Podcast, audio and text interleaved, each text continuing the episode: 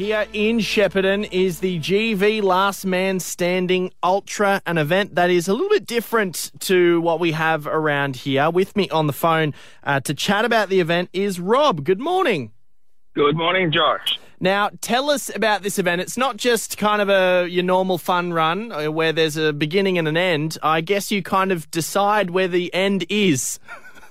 Yeah, pretty much. Pretty much.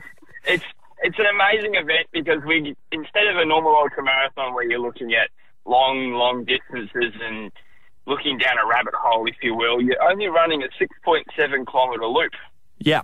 But the trick is you do that in an hour, and then on the start line you do it uh, at the start of the hour you do it again, and in the next hour you do it again, and again, and you keep going until yeah, as you say, until you decide you're done.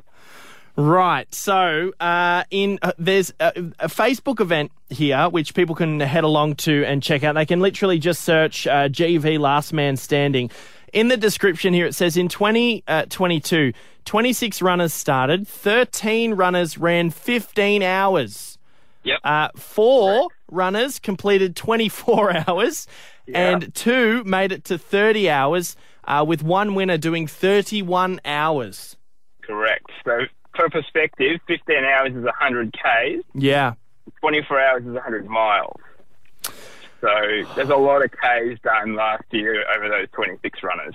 Now, this is not just for the people who, uh, you know, are running 10Ks every morning. This is uh, great for families as well.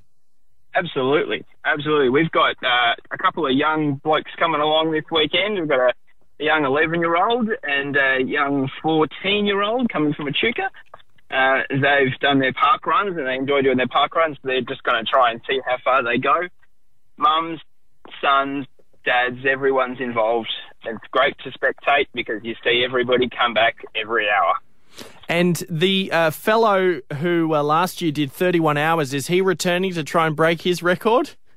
Matt Doob, originally Howard from Benalla, he certainly is. He's uh, expecting to see us into Monday. Oh gosh. so it could so so depending depending on how uh, how much endurance the person's got, it could be a multi-day event. Well, pretty much always is. Very rarely does it only last for a single day. We had an event in Queensland not that long ago uh, that went for 102 hours, so that's Oh, just my. over four days. Oh my goodness, that sounds that sounds exhausting just hearing that. Well, look, um, we look forward to it. Anyone who wants to go down and maybe just check it out, do people need to register or can they just rock up? No, absolutely. Just just rock up and come and have a look. We're down. We'll be down there. The race starts at midday on Saturday, and we'll be down there hopefully until well mid afternoon Monday, if not longer. Hopefully. Oh gosh, I might come down if you're still there Monday morning. How about I come down Monday morning and see what's what's happening? hey, sounds good. All right. Well, if you Sure. still go if you're still going Monday morning, let me know and we, we can tee something up. Absolutely, absolutely. Hey- I will talk to you then. Absolutely, absolutely. Rob, appreciate your time this morning. Thank you. Thanks, Josh. Have a good day.